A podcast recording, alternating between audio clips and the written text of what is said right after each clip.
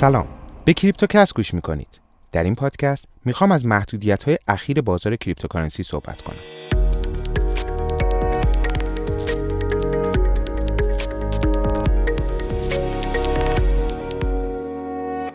در طی هفت روز گذشته بیت کوین بار دیگه تلاش کرد تا از مقاومت 40 هزار دلار عبور کنه و این باعث ورود یک شوک مثبت به بازار شد.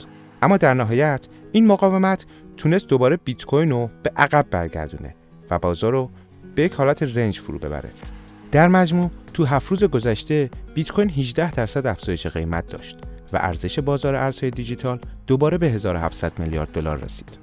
دولت چین در حال تشدید فشار روی فعالای بازار رمز ارزهاست. تو این چند روز بیش از هزار نفر از معاملهگرا و فعالای این حوزه بازداشت شدند. این بازداشت‌ها عمدتا به اتهاماتی مثل پولشویی، تامین مالی باندهای تبهکاری و اخلال در نظام پولی انجام شده. همچنین گزارش‌های منتشر شده از بسته شدن حساب حداقل 12 اینفلوئنسر و فعال رمز ارزها تو شبکه اجتماعی ویبو. تو پرانتز باید بگم ویبو یک شبکه اجتماعی چینیه و در کشور چین خیلی از شبکه های اجتماعی مثل فیسبوک، توییتر، تلگرام و اینستاگرام و حتی موتورهای جستجویی مثل گوگل فیلترن و مردم مجبورن از نمونه های چینی این پلتفرم استفاده کنن مثل ویبو همچنین تو این چند روز سایت صرافی مثل بایننس و کوین بیس هم توسط موتورهای جستجوی چینی پیدا نمیشن. دولت چین دلیل این فشارها رو نگرانی از استفاده از رمز ارزها تو فعالیت غیرقانونی اعلام کرده. اونا همچنین به خاطر نگرانی های محیط زیستی استخراج رمز ارزها رو تو کشورشون محدود کردن. چین بیشتر انرژی الکتریکی خودش رو از سوختهای فسیلی مثل زغال سنگ تامین می‌کنه و اونا می‌خوان با کم کردن مصرف انرژی میزان کربن تولیدی خودشون رو کاهش بدن.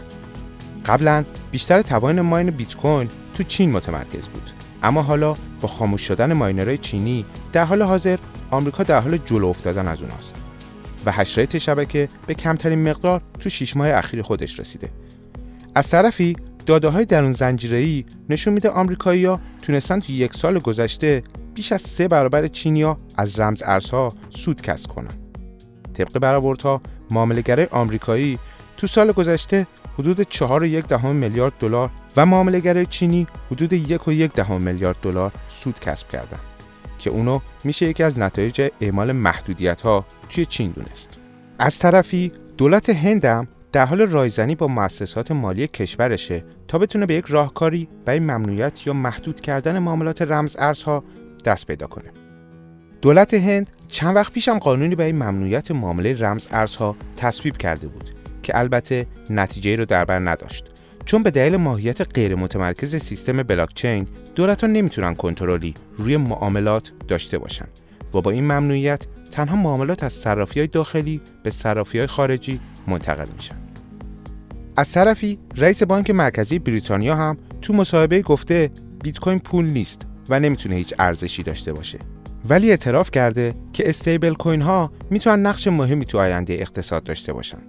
در آمریکا هم نگرانی از مصرف بالای انرژی ماینینگ باعث تشکیل شورای استخراج بیت کوین توسط ایلان ماسک و مایکل سیلر شد. تو این هفته این شورا برای اولین بار تشکیل جلسه داد. ولی برخلاف انتظار ماسک در اون جلسه حضور نداشت. مایکل سیلر به عنوان عضو کلیدی این گروه معرفی شد. و این شورا اعلام کرد در حال گفتگو با استخراج کنندگان آمریکای شمالی هم تا بتونن راهکاری رو برای استفاده از انرژی های تجدیدپذیر برای استخراج بیت کوین پیدا کنن. البته ایلان ماسک هم ساکت ننشسته و توییت کرده که اگه حداقل 50 درصد از انرژی مورد نیاز برای ماینینگ از انرژی های تجدیدپذیر تامین بشه تسلا دوباره بیت کوین رو به عنوان روشی برای پرداخت قبول می‌کنه. البته ایلان ماسک با یک زمانبندی خیلی خوب توییت خودش رو درست در محدوده حمایتی بیت کوین منتشر کرد تا یه جورایی افزایش نسبی قیمت اونو به اسم خودش ثبت کنه. جنرال موتورز هم گفته در حال بررسی امکان پذیرش رمز ارزها به عنوان روشی برای پرداخته. صرافی آمریکایی کوین بیس که دومین صرافی بزرگ دنیا از نظر حجم معاملات در حال افزایش آلت کوین های قابل معامله برای کاربراشه. اونا تو این هفته 4 تا آلت کوین رو لیست کردن. این آلت کوین ها پولکادات، شیبا، چیلیز و Keep هستند. کوین بیس حساسیت زیادی برای لیست کردن رمز ارزها به خرج میده و قبل از لیست کردن هر کدوم از اونا اعتبار و امنیت اونو به صورت موشکافانه بررسی می‌کنه. به همین خاطر لیست شدن یک ارز در کوین بیس به اون اعتبار بالایی میده که علاوه بر افزایش حجم معاملات و میزان تقاضا در طولانی مدت باعث جهش قیمتی اون در کوتاه مدت هم میشه پس بهتره حواستون به ارزهایی که قراره توی کوین بیس لیست بشن باشه. همونطور که تو پادکست قبل هم اشاره کردیم گروه هکری دارک ساید با حمله به خطوط نفتی آمریکا حدود دو سه دهم میلیون دلار باج رو در قالب بیت کوین دریافت کردن.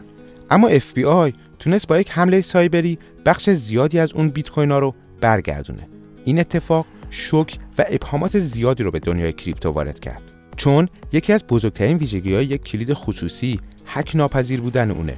اما این هفته FBI اعلام کرد که این کلیدهای خصوصی در یک فضای ابری نگهداری می شدن و اونا تونستن با نفوذ به اون حساب کلیدها رو به دست بیارن و بیت کوین ها رو جابجا کنن. اینطور که معلومه دارک ساید با نادیده گرفتن مهمترین اصل در امنیت کلیدهای خصوصی یعنی عدم نگهداری اونا تو فضای ابری از همون جایی ضربه خوردن که توش تخصص دارن. جدا از اخبار مربوط به محدودیت ها شرکت مایکرو استراتژی اعلام کرده بخشی از اوراق قرضه خودش رو به منظور خرید بیت کوین به فروش می‌ذاره یه صندوق بازنشستگی هم تو آمریکا با همکاری صرافی کوین بیس با مشتریاش این امکانو میده که 5 درصد از داراییشون رو در رمز ارزها سرمایه گذاری کنن. شرکت سرمایه گذاری اینوسکو هم در حال راه اندازی دو تا صندوق ETF مبتنی بر رمز ارزهاست و حداقل 85 درصد از این ETF ها شامل رمز ارزها خواهد شرکت آمریکایی اینوسکو صاحب حدود 1.5 تریلیون دلار داراییه و انتظار داره از این صندوق استقبال زیادی بشه. در هفته گذشته مجلس السالوادور با پذیرش پیشنهاد رئیس جمهور این کشور بیت کوین رو به عنوان واحد پولی رسمی این کشور پذیرفت و اینجوری تمام فروشگاه ها و کسب و کارهای این کشور باید بیت کوین رو به عنوان روشی برای پرداخت قبول کنند. با این اتفاق السالوادور به عنوان اولین کشوری که یک رمز ارز رو به عنوان واحد پول رسمی پذیرفته نام خودش رو در تاریخ ثبت کرد. توی پرانتز باید بگم ال سالوادور یک کشور توی آمریکای مرکزیه و اونا واحد پول مستقلی ندارن و از دلار آمریکا در کشورشون استفاده می‌کنن. ال سالوادور یک کشور آتشفشانیه و اونا بخش زیادی از انرژی الکتریکیشون رو از نیروگاه های زمین گرمایی دریافت می‌کنن. رئیس جمهور ال سالوادور گفته اونا قصد دارن نیروگاه مخصوصی رو برای استخراج بیت کوین در روی یکی از آتشفشانهای غیرفعالشون راه اندازی کنن.